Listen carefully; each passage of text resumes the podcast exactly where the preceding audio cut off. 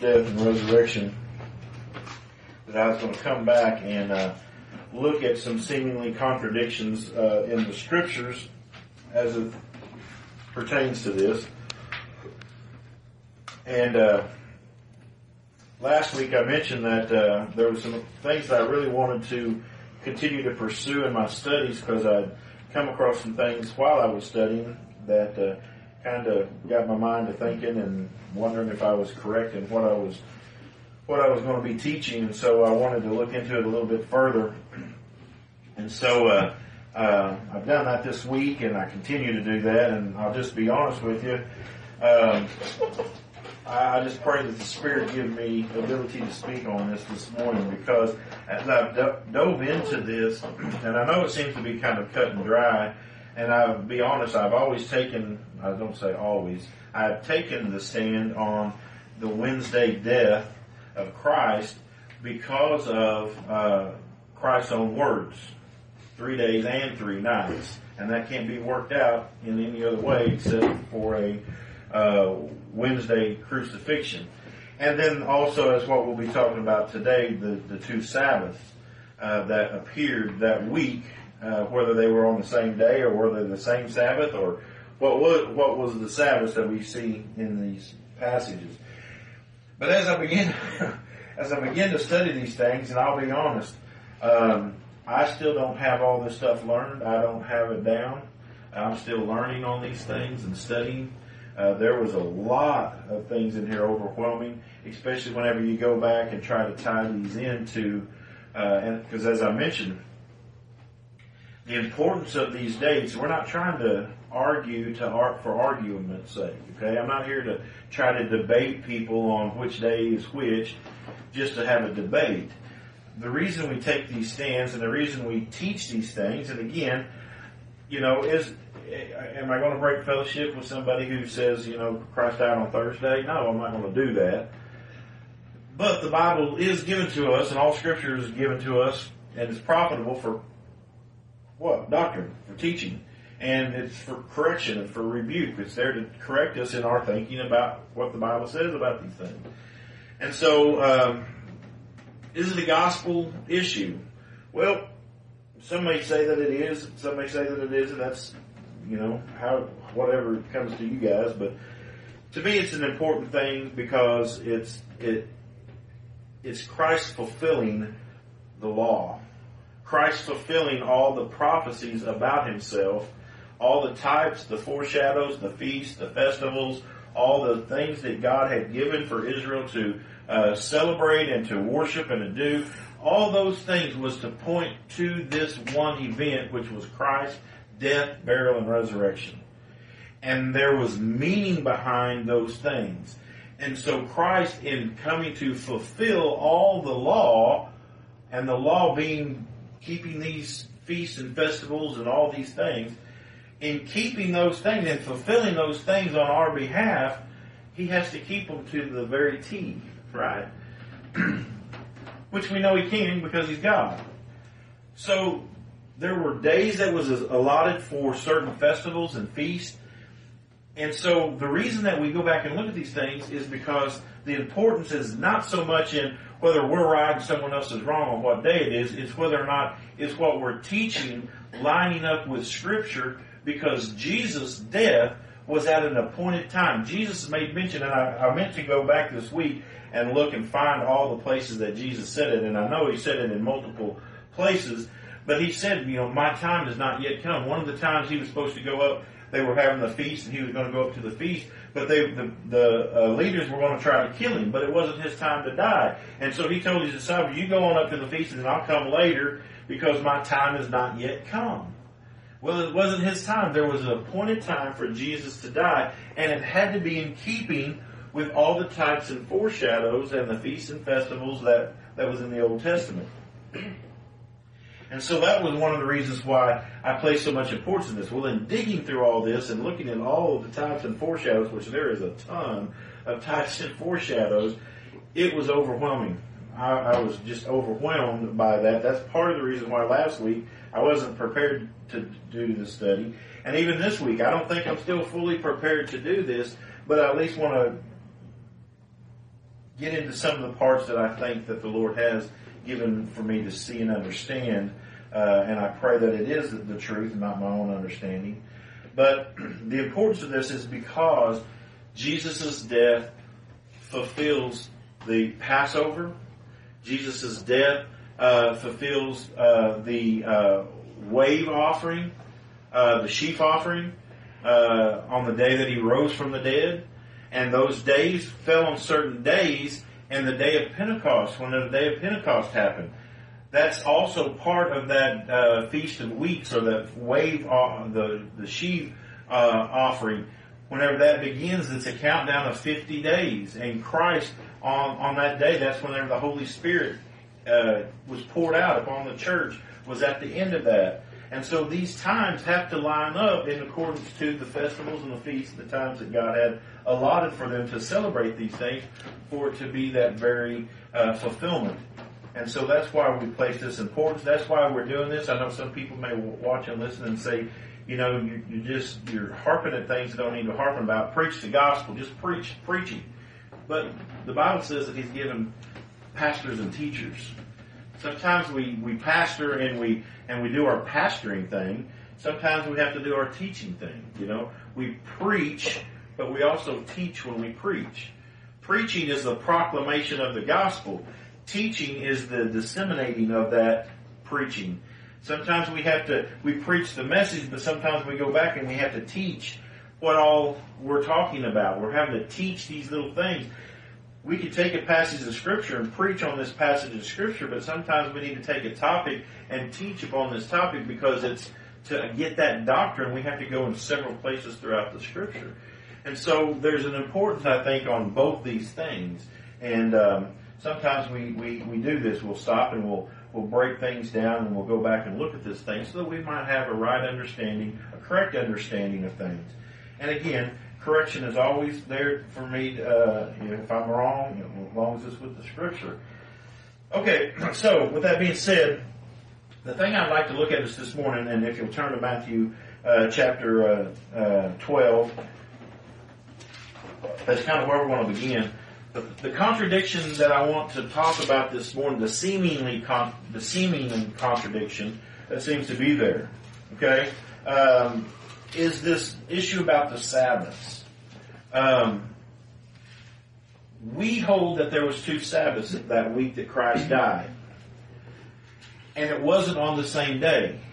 Okay, it wasn't on the same day. There, there were two different days that this Sabbath took place, and we hold that Jesus died on a Wednesday, that the high Sabbath that John talks about was on Thursday, and then the Friday in between, and then Saturday, which was the weekly Sabbath, and then Sunday, which was the first day of the week, which also was the first day of the wave sheaf offerings, the, the beginning of the Feast of Weeks. Okay? which is also in the time period of the Feast of Unleavened Bread, which began on Thursday, which was the reason for the high day, the, the Sabbath, the annual Sabbath. So on Thursday was an annual Sabbath, on Saturday was a weekly Sabbath, okay? Every Saturday was a Sabbath, right, for them. But yet they had an annual Sabbath that had to do with the Passover. And that began with the um, first day of unleavened bread, okay? So the day before unleavened bread was the day of preparation. That's whenever uh, the lamb was to be killed. They was to have the the uh, uh, Passover meal was to be at uh, beginning at the evening, uh, and as we'll see that the that was to be between the evenings, and we'll talk about that here in a minute. But anyway, all this points to things as it pertains to Christ, right? Um, so we seem to have a contradiction because there seems to be a Sabbath. Now, I just kind of put out a little, uh, wrote down a little thing, typed out a thing here on what the contradiction might be. What the naysayers might say. And this is what the naysayers might say.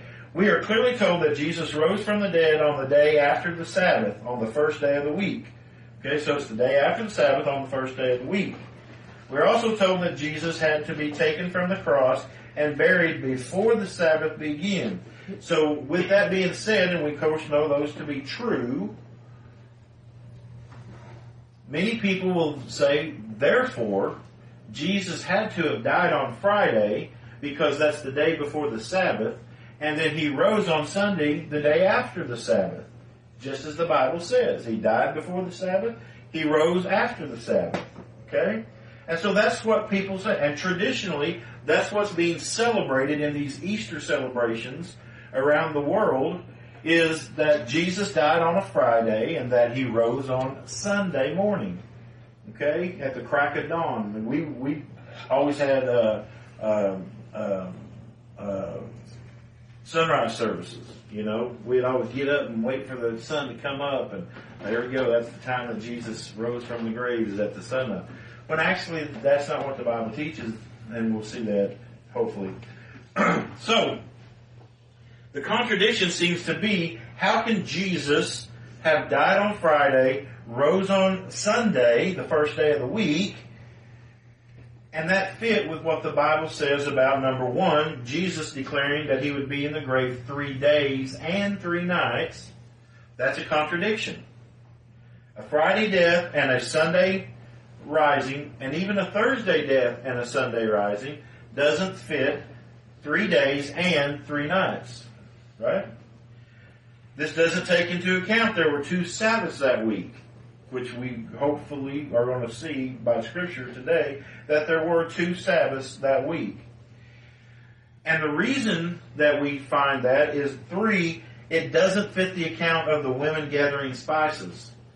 The Bible has two passages particularly that talk about the women gathering spices, preparing spices, and they seem to be in direct contradiction of each other. And the fact that they seem to be in direct contradiction to each other is the very foundation for why we know and understand that there was two Sabbaths. Now, to some this may be, who cares? But the reason we are so interested in this is because is our Bible true? Can we believe our Bible? Is our Bible man written and therefore full of errors? Is this the Word of God? If this is the Word of God, it cannot be wrong. And every word, the Bible says, all Scripture is given by inspiration of God. If all of this Scripture is given by inspiration of God, then that means that every part of it has to coincide with each other. It has to line up with each other and it cannot contradict. It's the truth. So if we have a scripture that says this and it seems to contradict this, if we don't, un, if, if we think that that's contradictory, that's not true. Because the Bible does not contradict itself. What's contradictory is the understanding in our mind. We are contradicting the Bible. The Bible's true. We are the ones who do not have truth, right? The only way we have truth is whenever we have what the Word of God says. That's the truth. Okay? so our thinking has to be what does God's Word say? And so if we see two passages of Scripture that seems to be contradictory, we need to study to find out why do those things say what they say because we know God's Word isn't wrong. We know it doesn't contradict. So it, it's, it's now we begin to pray for the Spirit to give us understanding. We pray for the Holy Spirit to teach us what does this mean? How could that be that these two things exist being in complete and total opposition to each other. Okay? We'll see that as well. And then fourthly, it doesn't fit the Friday death, the Sunday rising doesn't fit the prophetic fulfillment of Jesus fulfilling the law legally and symbolically. It just doesn't fit. Now first let's look at the three days and the three nights. In Matthew chapter 12 and verse 38, it says this. It says, Then certain of the scribes and of the Pharisees answered, saying, Master, we would see a sign from thee. But he answered and said unto them, An evil and adulterous generation seeketh after a sign, and there shall no sign be given to it, but the sign of the prophet Jonas. For as Jonas was three days and three nights in the whale's belly, so shall the Son of Man be three days and three nights in the heart of the earth the men of Nineveh shall, oh, excuse me, that's where, how far I to go. So here we see Jesus giving a, um, given a comparison between him being in the grave for three days and three nights to Jonah being in the belly of the whale three days and three nights. Now, we've already talked about back on uh, uh, a couple weeks ago, whenever we first started talking on these things, we already seen that the scriptures has already laid down the principle in Genesis that biblical time, God's time period, not America's, not Western civilizations, not even modern day civilizations, time period is what counts. It's what God's time period is. And God set up in the beginning the evening and the morning were the first day. So the evening and the morning, nighttime, daytime, that counts as one day. Okay? So if you say three days and three nights, that would literally be evening, morning, evening, morning, evening, morning. That's three days and three nights. Now you can't get that from Friday if Jesus died at 3 o'clock on Friday, around 3 o'clock on Friday afternoon, almost to dusk, almost time that 6 o'clock sunset, around 6 o'clock sunset, whenever the new day begins and the Sabbath begins, which would be Saturday, if you're going by their time, going by their thoughts. Jesus died on Friday. He was in the grave Friday night. He was in the grave Friday day or Saturday day, or excuse me, he's in there Saturday evening, Saturday morning, Sunday, and then he's supposed to be risen between that time period. Well, that doesn't work. That's not three days and three nights. That's barely two days and two nights. Okay? Thursday doesn't work as well. So the three days and three nights that Jesus says here, did Jesus lie? Did Jesus misspeak? Was Jesus just given an example? But yet it isn't going to be literal. Now, I know there's going to be naysayers saying, well, Mike, you're one of the biggest spiritualizers of the scripture. How come now all of a sudden you want to be literal? Well, the reason that I say it's literal here is because he uses the term three days and three nights. If Jesus would have just said three days at that point, yeah, I probably could have took a literal, a non-literal translation of this, a non-literal thinking of this. But Jesus specifically said three days and three nights. He made it very pointed. He didn't just say three days, which could have been partial days, but it is actual days and nights. There was three days involved. There was three nights involved.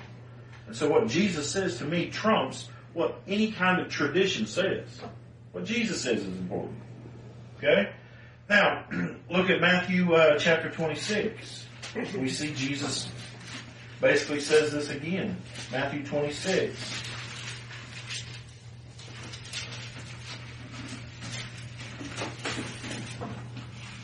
Look down, if you would, at verse uh, 60.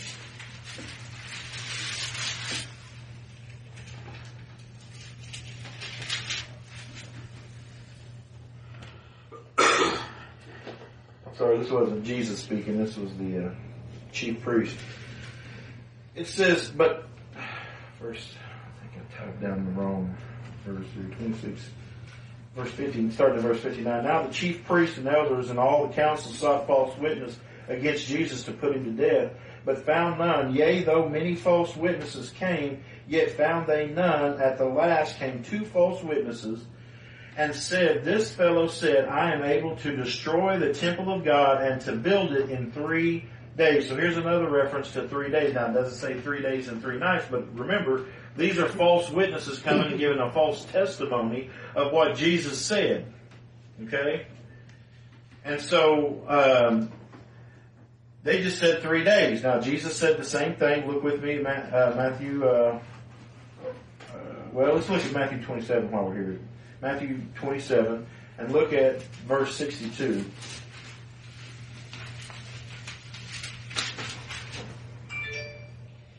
Now, the next day that followed the day of the preparation, the chief priests, now, pay note of that. The day after the preparation, day of preparation.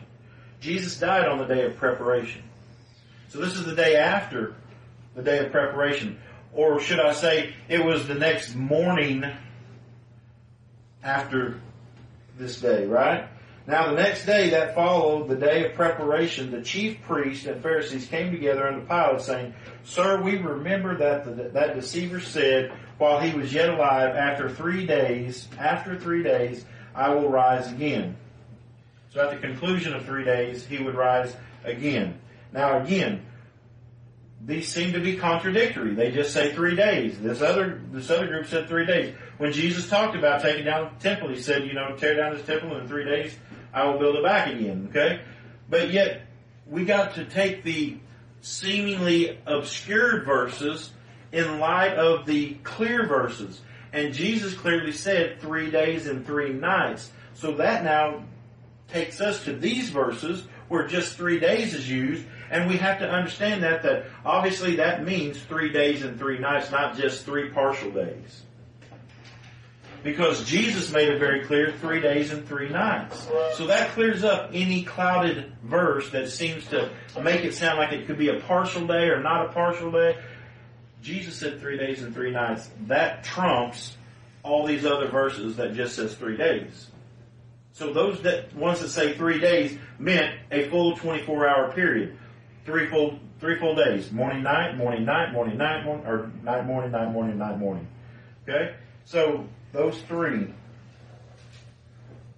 so, the Friday death, the Thursday death, doesn't fulfill the three days and the three nights. So, if the scriptures to be true, if Jesus is not a liar, then the crucifixion has to be on Wednesday. That's the only way we can get three days and three nights. He died on Wednesday at the at the right before the Thursday morning Sabbath, right? So he died on Wednesday. He was in the grave Wednesday, Thursday, Friday, Saturday, and on Saturday, as it was dawning to the first day of the week between that time period, twilight, whatever, that period as it was coming out of Sabbath onto the first day of the week, Jesus rose there. Now that was at nighttime though. that was at nighttime. Because the Sabbath ended at 6 p.m. at sunset. And the next day, which was the first day of the week, began at 6 or 01 or whatever, whatever time, as soon as that sunset hit. That's whenever the new week started. Jesus rose at that time as it was dawning from the day of the Sabbath. So now three days and three nights have passed. The dawning of the first day of the week. Okay? So that's important. Why is that important? Well, number one, it fulfills the three days and the three nights. Now, the second reason, and the second seemingly contradiction that we see, is the Sabbath. Some people say, well, what about the Sabbath? Uh, you know, it says that uh, Jesus rose after the Sabbath, uh, and that he died right before the Sabbath, so it has to be Friday. Well, is that the only thing that could happen? Well, no, no, no. Turn with me, if you would, to John chapter 19.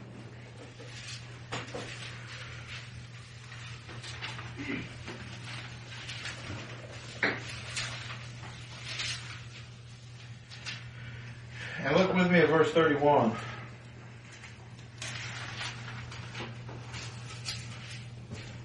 It says, The Jews therefore, because it was the preparation, that is the day of the preparation. So here again, here's another passage of scripture that's saying that Jesus died on the day of preparation. This is the day before the Feast of Unleavened Bread. Okay? This is the this is the day before the excuse me, the Feast of Unleavened Bread. So the Feast of Unleavened Bread is the beginning of that, first day of that. Remember there was seven days.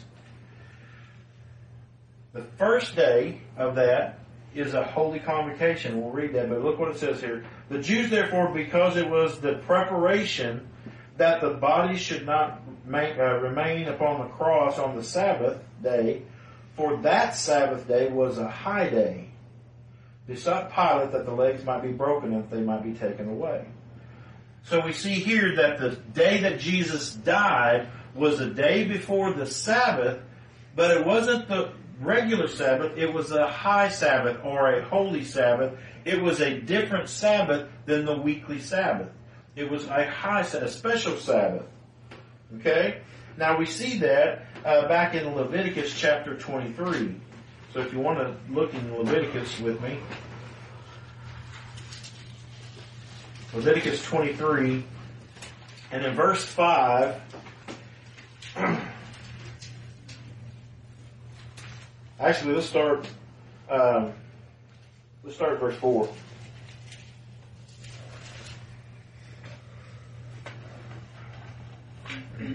Sorry about the sneeze. These are the feasts of the Lord, even holy convocations. Excuse me. Even holy convocations which ye shall proclaim in their seasons. In the fourteenth day of the first month at even is the Lord's Passover. Okay, so they were to celebrate the Passover at the evening time on the 14th day of the first month. That's the month of Nisan, 14th of Nisan, or Abib. Some people go by that calendar and call it Abib. But the 14th of Nisan. Alright? And so that is the day of the Passover. That's also the day, that day is the day of preparation. Because that evening, the Passover lamb is to be killed, and is to be killed, according to the law, it was to be killed after midday, and it had to be killed before sunset. And it had to be cooked and ate according to God's preparation, right? But the thing is, is it died after midday and before sunset. So it had to be before, after midday, before sunset. Now, we also learn through scripture that there were two Passover meals. There was the individual Passover meal that was ate in the family house, as each family did, just like in the Exodus, the night of the Passover. Every household had to do what God had done, told them to do, eat the lamb in the way it did, take the blood, put it on the doorpost, all that stuff. They continued to do that in their homes. But in that, from that eve, that was the first evening. On the next evening, they were to take that uh, Passover meal, and they did that in the house of God. And so there was two Passover meals. Now the Bible says that the that the lamb has to be slain between the or that the lamb is to die between the evenings. And that word, and uh, this is why I say this is so complex, and there's a lot to study, and I still have a whole lot to learn on this. And I'll just be honest with you, and, and I may not even be able to convey this very good even this morning. But do a study. Go back and take that phrase between the evenings and look at, and see there's a lot of places in Scripture where that term between the evenings is uh, is used. Uh, the Passover lamb, uh, we see that there are several places in the Old Testament where between the evenings is used. God uses that between the evenings. So it was a specific time period. And so we see that that basically means around sunset, around dusk. Okay? Right before, between the evenings. Because as we take the day, it starts in the evening time, right? And it comes up and then you hit midday. Well, as you go from evening to midday, that is going into the morning, but as soon as you hit midday, what happens now? Now we're going towards the evening. Even though it may be daylight, we're still going into the evening time. Now in our time period, it's midnight to noon, right? Whenever we hit noon, now we're afternoon. And so now we're working our way to nighttime. We're working our way to midnight. The next day begins at midnight. But it's dark, right? But that's the beginning of the next day. It's the beginning of the next day. But it's still not bright time out. It's still dark. So if we could just kind of shift our understanding from midnight to midnight to sunset to sunset, we kind of see now from sunset to sunset is one day. A day and a, or a night and a day. However, at midday, from there on to sunset is the evening time. It's beginning to go into the evening time. And so the lamb had to be slain between midday and between evening or the sunset. Okay? But it says here, on the fifteenth day of the same month is the feast of unleavened bread. Unto the Lord seven days ye must eat unleavened bread. In the first day ye shall have a holy convocation, ye shall do no servile work therein. So here we see that on the day of the Passover is the day before the Feast of Unleavened Bread begins. Jesus had to die before the Feast of Unleavened Bread. Because the Bible says that the Passover lamb was to be killed the day before that. And the Passover lamb was to be killed between midday and between um, um, evening time. Now Jesus, we know the Bible says in um, Mark chapter 15,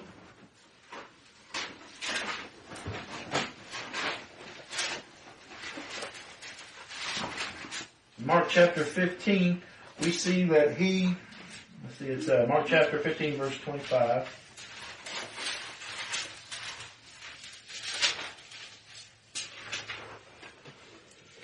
Says, and it was the third hour, and they crucified him. Now, if we figure up the third hour, that's around 9 o'clock in the morning. Okay? So Jesus was crucified at 9 o'clock in the morning. However, he died.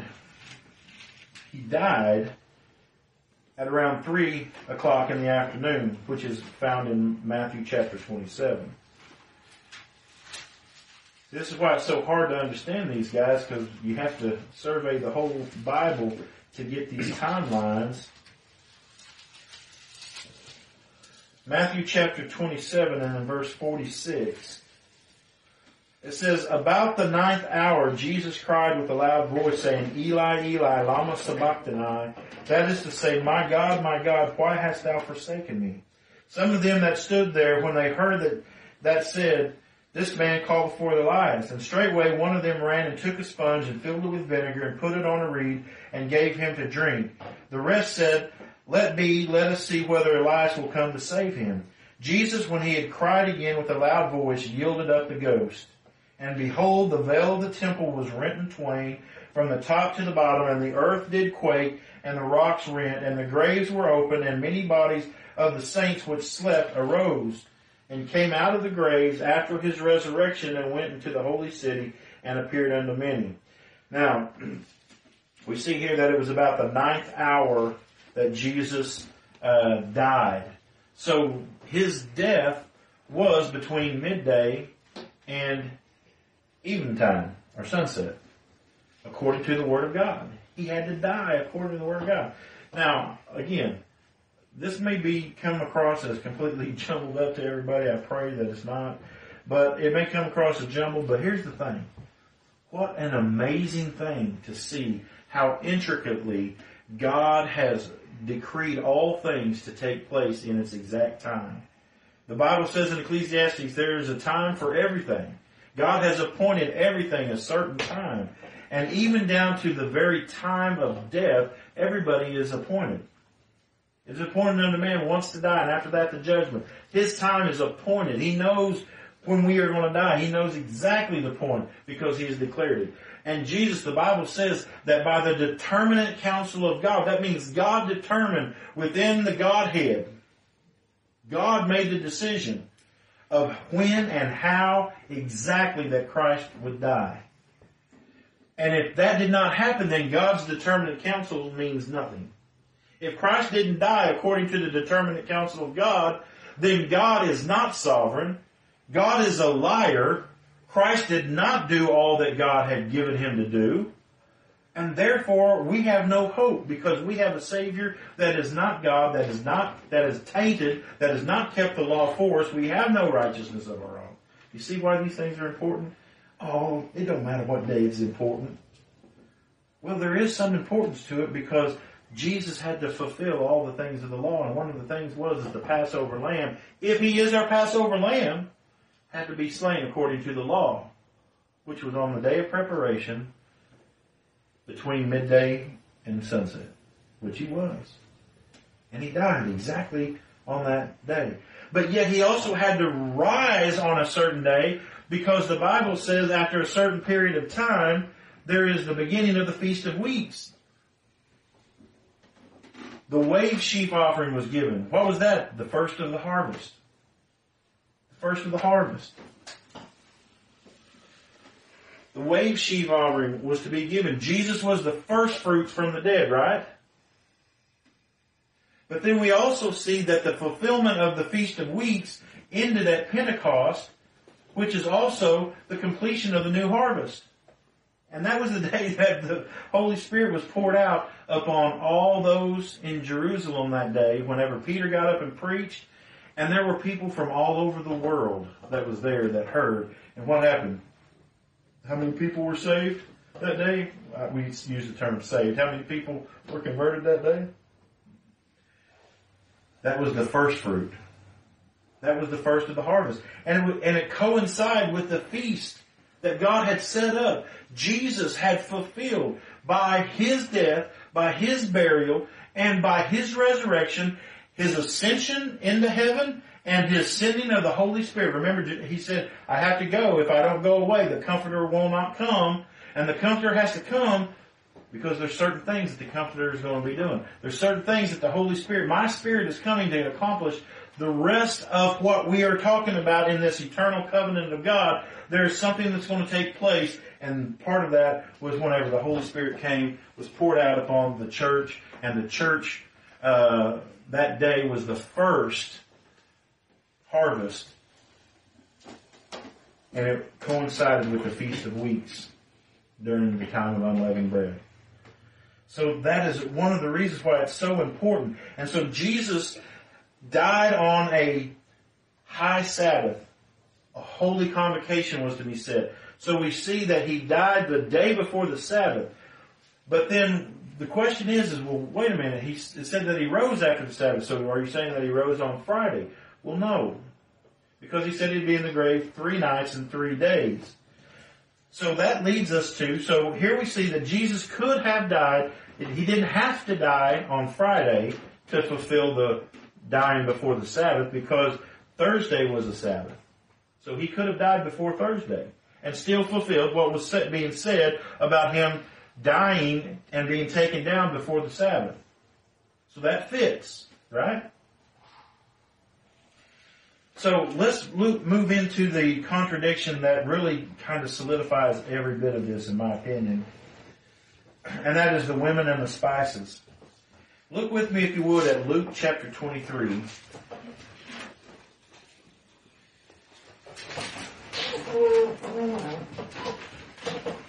Luke chapter 23, and in verse 50, we find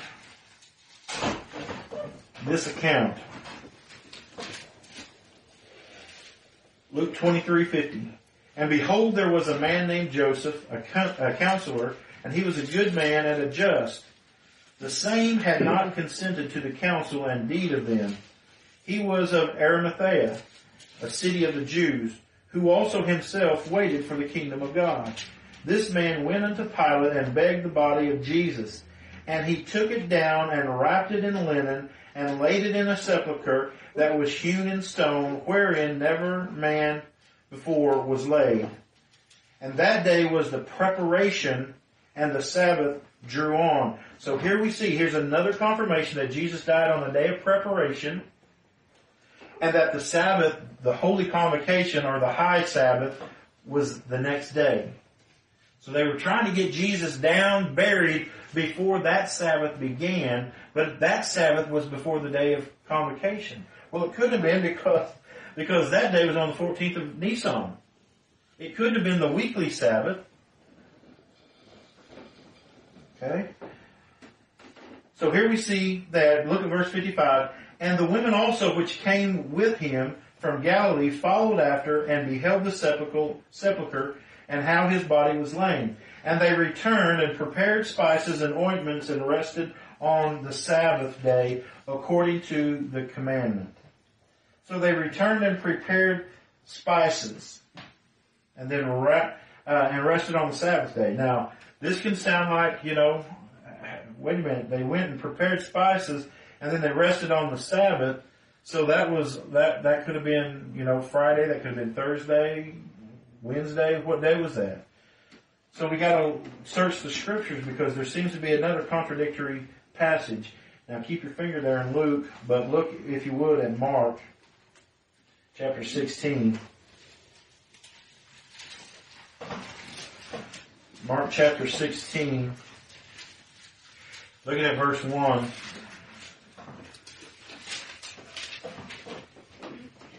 It says, And when the Sabbath was past, Mary Magdalene and Mary the mother of James and Salome had bought spices that they might come and anoint him. So here we see that it was after the Sabbath that they bought spices and prepared them. Now the verse that we just read said that they prepared the spices and then rested on the Sabbath. Right? They prepared the spices and rested on the Sabbath. Now how can you have prepared spices and rested on the Sabbath, but going and purchasing the spices after the Sabbath? That seems to be contradictory, right? Well, how can that take place? Well, if you remember in that video that we watched at the beginning of our study of this, we've seen uh, exactly what took place. The only way that this can take place and not contradict each other is for there to be two Sabbaths. There is one Sabbath where they, where they gathered the spices and prepared them and then rested on the Sabbath. And then there is a time whenever they uh, bought the spices after the Sabbath. So there was a gap between a Sabbath and a Sabbath. They bought the spices and prepared them after the Sabbath, as we just seen in Mark 16. That would be the high day Sabbath, which is Thursday. So Friday, that day, they bought the spices, prepared them, which was the day before the weekly Sabbath. And so they prepared the spices and then they rested on the Sabbath, which was the weekly Sabbath. So you have the the Sabbath as the high day. After that, they bought and prepared the spices. And then they rested on the Saturday, which was the weekly Sabbath. And then on the first, dawning of the first day of the week is whenever they went to the tomb to see whether or not, or, and to anoint and, and put it on Jesus. Now, that fits the time frame. That fits the three days and the three nights. It fits the two Sabbaths of the week. It fits these gathering of the spices fits what the Bible says. Now there's no contradiction in those things. Now, but here's the question that people always raise up about these women. Well, why did the women, if they bought the spices and prepared them on Friday, why didn't they just go and anoint Jesus on Friday? Why did they wait until Sunday? Why didn't they just go on that same day and anoint him? Why did they wait and then rest on the Sabbath? Well, of course, on the Sabbath they couldn't do that. The Sabbath before they couldn't do that. That's why they didn't do that. And so why didn't they just go ahead and do it on Friday? Well, if you will uh, remember, there was uh, there was the uh, chief priest. The chief priest had went and said, "Hey, listen, these disciples are going to come and steal Christ's body." And so, what did Pilate do? Pilate give them orders to go and to seal the tomb where Jesus was laid. Now, that wasn't them going and rolling a stone in front of the the door. That was Joseph of Arimathea and Nicodemus, they, they're the ones who rolled that stone in front of the tomb. But what did Pilate do? He said, send some guards to guard the thing and seal the tomb. What does that mean? That meant that they were to put the seal of Pilate on there. And so there was a warning there. Nobody messes with this thing. And so they said, do that because he said after three days that, uh, uh, that was back in Matthew 27. Uh, let me get back there so I don't misquote it.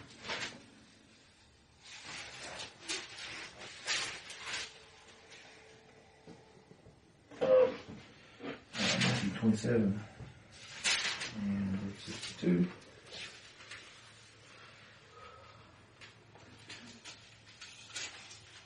Remember, he said, command, uh, verse 64, command therefore that the sepulchre be made sure until the third day, lest his disciples come by night and steal him away.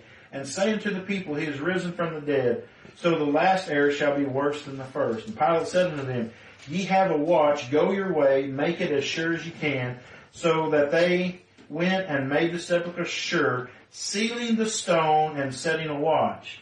So the reason that the women didn't go on Friday to anoint the body of Jesus is because Pilate had sent guards to keep watch over the over the grave, and that he said he sealed upon there that nobody could open and get into that thing. So the women couldn't, by law, open that tomb, otherwise they would be breaking the law that Pilate had set for them. So that's why they didn't go on Friday. But the tomb and the and the mandate to not go in there was only for after three days. Remember? Right there in verse 64? To make it sure until the third day. So Pilate's seal was no longer effective after the third day. So the women was able to go and open up the tomb and go go in there if if they could have done that. But it was already open when they got there, remember? But here's another thing, brethren, about this women and the spices and the, and the two Sabbaths. Does the Bible teach that there was two Sabbaths? Yes. Do we know that this week had two Sabbaths? Well, I think the Bible was clear. Look with me, if you would, at Matthew 28.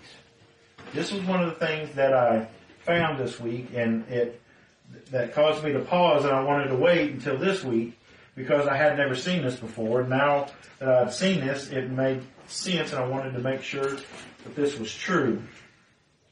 Matthew 28 and verse 1. Everybody's there. I want everybody to read this. Follow along with me on this.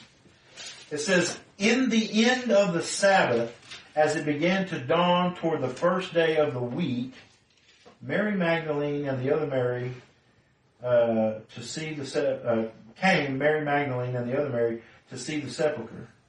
And behold, there was a great earthquake from the angel. I mainly wanted to pause here and look at in the end of the Sabbath, as it began to dawn towards the first day, and that word day is uh, uh, in, inserted there in the King James Version for clarity, but it's not in the Greek. It, it actually reads, as it began to dawn towards the first of the week. That word Sabbath there in the Greek is Sabbaton and it's plural. So that is actually saying that in the end of the Sabbaths, plural, more than one Sabbath. So it's not just talking about the weekly Sabbath, but that whenever they came to the tomb, it was after both those Sabbaths were over. The high convocation or the, or the high day Sabbath and the weekly Sabbath. After those days were completed or over with, then they came to the tomb. But also notice, if you would, that word week there, it is also the same word, sabbaton, which means weeks. It's plural. The first day of the week was the first day of the Feast of Weeks, those 50 days leading up to Pentecost. It was the beginning of the first day, Sunday, yes, that was the first day of the week, but that word day is, is supplied there, and it could mean that, and it does mean that. Jesus did die and raise again and came back to life and came out of the tomb right as the first day of the week was started because he came out after three days and three nights, which was the Sabbath was the ending of that. But he also came at the beginning of the first of the Feast of Weeks. That word there, meaning week, is plural. He came out as it began to dawn towards the first of the first of the weeks, the weeks to come, these celebrations that is going to take place, the Feast of Weeks for these 50 days that's going to be from that day till the end. And if you remember, Jesus for 40 days was seen by his disciples. And then uh, it was towards the end of that that he rose from the, uh, that he ascended back to heaven. And then the disciples, they went back to Jerusalem and they sit there and waited. And then the Holy Spirit came on that 50th day after Jesus had resurrected from the dead. it all lines up with the feast. It all lines up with the law. It all lines up with the days of the week. It all lines up and keeps no contradictions. And so that's why we got to dig sometimes in the scripture and try to find out what does this mean, you know? Why does this seem to be contradicting contradicting itself? And pray, like I said, that the Lord give us that. Now, there are scriptures. Uh, the last thing that I mentioned, by the way, is the symbolism. You know, the lamb was slain between the evenings on the day of preparation. Um, this is symbolic of that Passover lamb is symbolic of what Christ was going to do. Uh, there's a couple of places in Scripture. If you look at Matthew 26 again and uh, verse uh, 17, we're just about done. Matthew 26 and verse 17.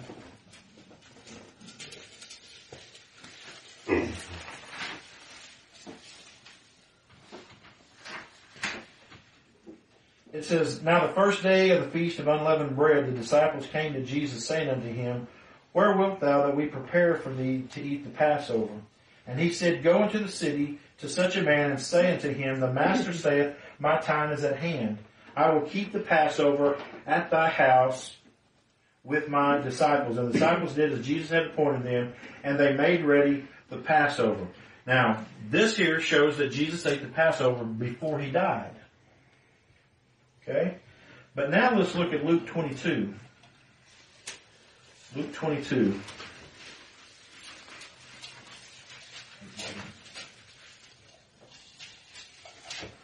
Luke 22. Look at verse 15 if you will.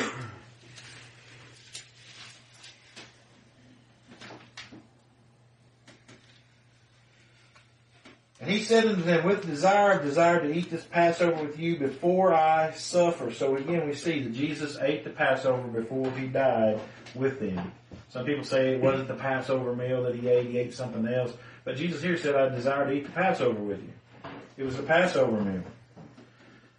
But there seems to be contradiction whenever we see John 18, 28, because it shows that the Passover was after Jesus died. At least it seems that way. Look at John 18 and verse 28. So we just read two verses that said Jesus ate the Passover before he died. But in John 18 and verse 28, we see this.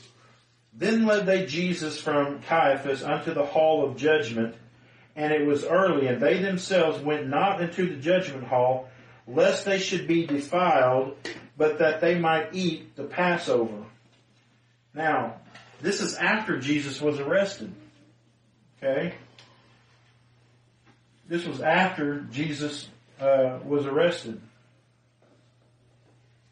So they seem to be contradictory that Jesus uh, ate the Passover before he was arrested, before he died. But here we see that the chief priest, uh, uh, that Caiaphas and all of them, they uh, didn't go in because they didn't want to be defiled, but that they might eat the Passover. After all this was done, they were going to go eat the Passover.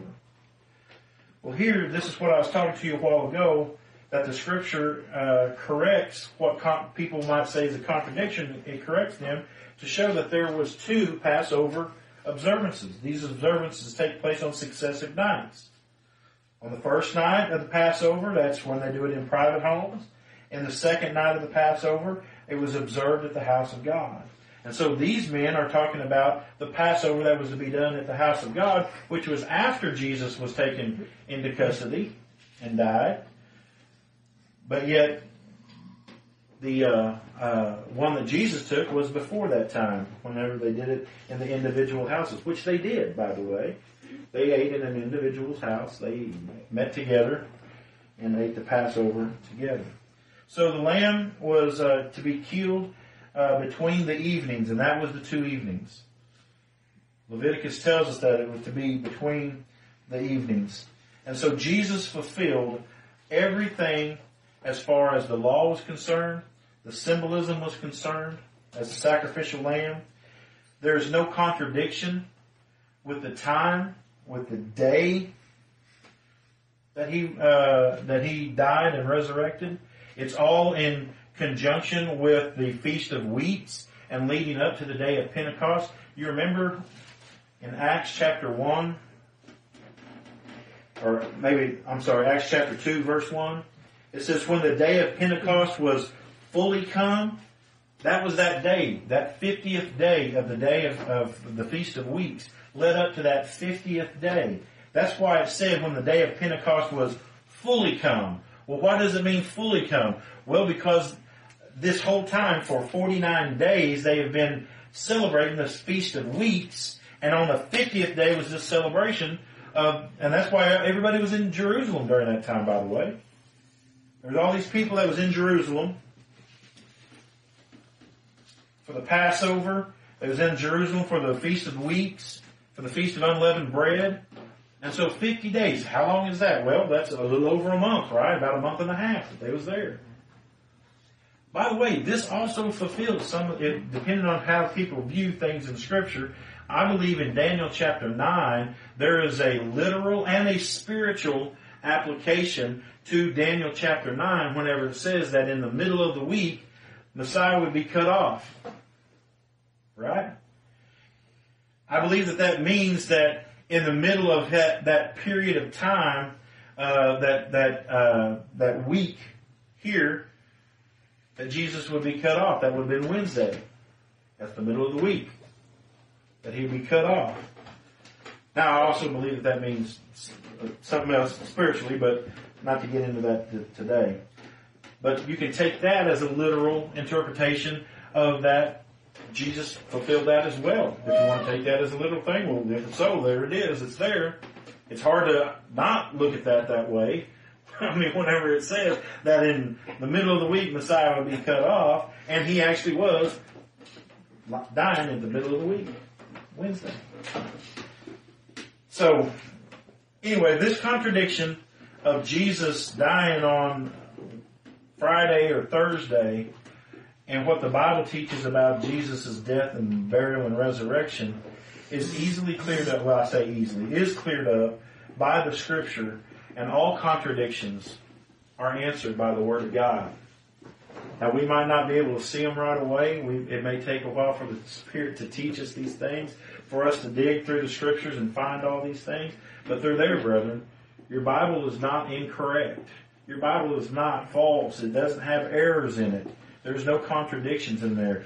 If there's any issues with understanding these scriptures and a seemingly contradiction, it's always going to be in our understanding of it, not in God's writing of it or telling of it. And so that's why we hold to a Wednesday uh, crucifixion and uh, a Saturday into Sunday resurrection. All right, does anybody have any questions? I'll go ahead and stop there. There's a lot that's there. And again, I pray that it was in a way that was understandable. It boggles my mind. I told my family this morning, I don't know if I'm up for this this morning because there was just so much there. I struggled with this all week long because there's more to it than even this.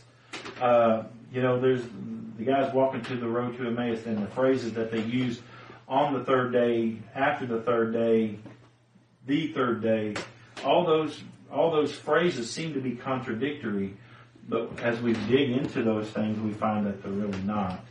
Um, so, you know, there's a lot more there than what we're seeing, but I mainly wanted to deal with these verses because I think that the women doing the spices shows that there's two Sabbaths, and the two Sabbaths show that Jesus couldn't have been crucified on Friday or wouldn't have been able to fulfill the day before the Feast of Unleavened Bread which was the Holy Convocation, the being crucified between the evenings uh, as the Passover lamb.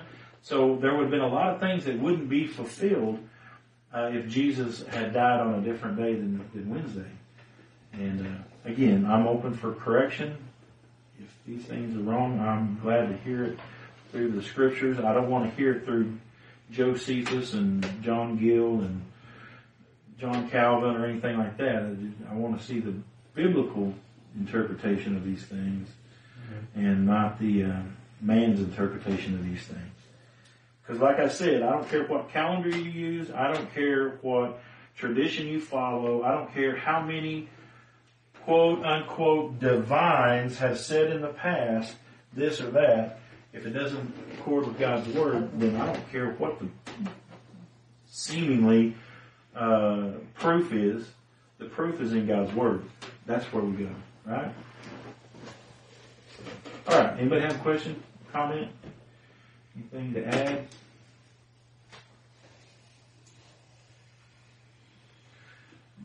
Does that seem to be according to Scripture? Does everybody? Does, it, does everybody? Yeah, it, it's there's a lot to take in, but uh, going back and forth. That's why I say I, I I couldn't even do it. I'm glad that I found a few of these little helps, like the little sheet that I handed you guys out, that had some of those verses already pulled out that spoke of these things, because some of these things are very. And I, I, I mention this to our church all the time that whenever you're studying God's word, every word counts. And whenever you're looking at these things, just just you know after the Sabbath, before the Sabbath. I mean, the, when you're reading those in their separate you know letters, you, you don't really pay attention to some of that stuff sometimes. But then you think, wait a minute. The Bible said that they did it after the Sabbath, but then it said it was before the Sabbath. That don't seem right. See, just a couple of little words throws the whole thing off. And so that's why we kind of have to scour. And so like I said, I'm, I'm glad there's been, you know, others that's kind of studied these things out and has, you know, brought attention to some of these, uh, contradictions and some of these words that throws a little bit of light on what actually happened and, uh, and everything. So yeah, it's, it's good to, it's good to see that. One of these days, I pray the Lord will give me understanding and give me light on all that Old Testament. Because I'll be honest with you, I struggle in the Old Testament. I struggle with all the laws and all the types and foreshadows and how to look at some of those things. And uh, I just have to take them one at a time as I study them and look for Christ in it. Always look for Christ in those things, though. Don't be looking for something else. Look for Christ in it. But sometimes, whenever I'm looking at it, I get overwhelmed uh, you know, what does this mean? How could that, what is this talking about? How does it tie into Christ? But I tell you what, the Holy Spirit's job is to take this word and to make Christ known to us and to show us Christ in all these scriptures. And so if we pray to the Spirit or pray, pray to God, pray to Christ, He'll give His Spirit and He'll give us light in His time and uh, give us the understanding of those things. But don't, don't seek those, don't seek the understanding and, and rest on it because it's something a man said. And all this stuff that I said today, don't take it because I said it. Take it, see, you know, whether these things be true or not, you know, and uh, see whether or not uh, uh, it aligns with the scriptures. All right, well, if nobody has anything, this bound will be dismissed.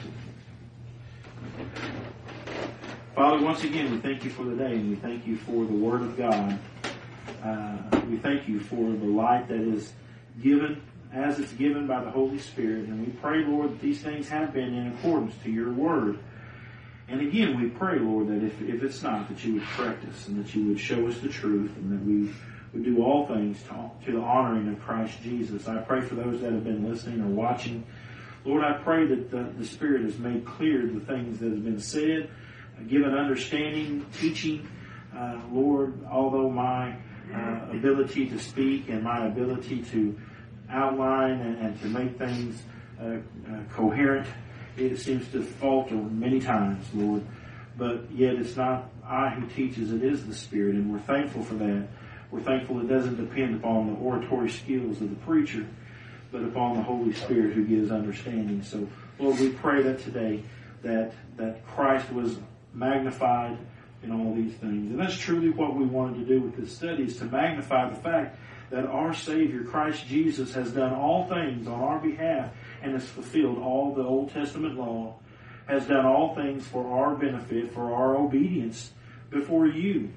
And Lord, that He was our perfect substitute sacrifice, who was sacrificed according to the law of God. And so, Father, we, we just thank you today for all that Christ has done for us, even in these seemingly uh, contradictory things, Lord. We know that they're not, but Lord, they are very intricate, down to the very minute, very the very items that that was there whenever they cast lots was according to your purpose and plan. Whenever they said the things that they said, whenever Jesus said the words that He said. was according to your uh, decree and, and your purpose, and that all things were fulfilled, so that as Christ, our perfect substitute, could go to heaven saying that I have done the will of my Father. And Lord, we are so thankful for that because, because, because through that we have been saved. And Lord, we are so grateful for that today. Be with these brethren as they leave today, that you might keep them safe. And Father, I pray that you just might help them this week uh, in the times of, of struggle, in the times of, of uh, uh, encouragement, Lord, that you might be with them in the ups and downs of this life. But more than anything, Father, I pray that you be with them, that as you give opportunity to speak the gospel, that they might speak the truth of Christ and share that with those that they are around. We thank you again. We pray for Brother Ed this morning. I don't know where he's at this morning, but I pray that you be with him, that you minister to him, that you might be keep him safe, Lord, and uh, that he might be back with us again uh, next Lord's Day. Again, uh, we're so grateful for all that you have done for us, and it's in your Son's name that we pray. Amen.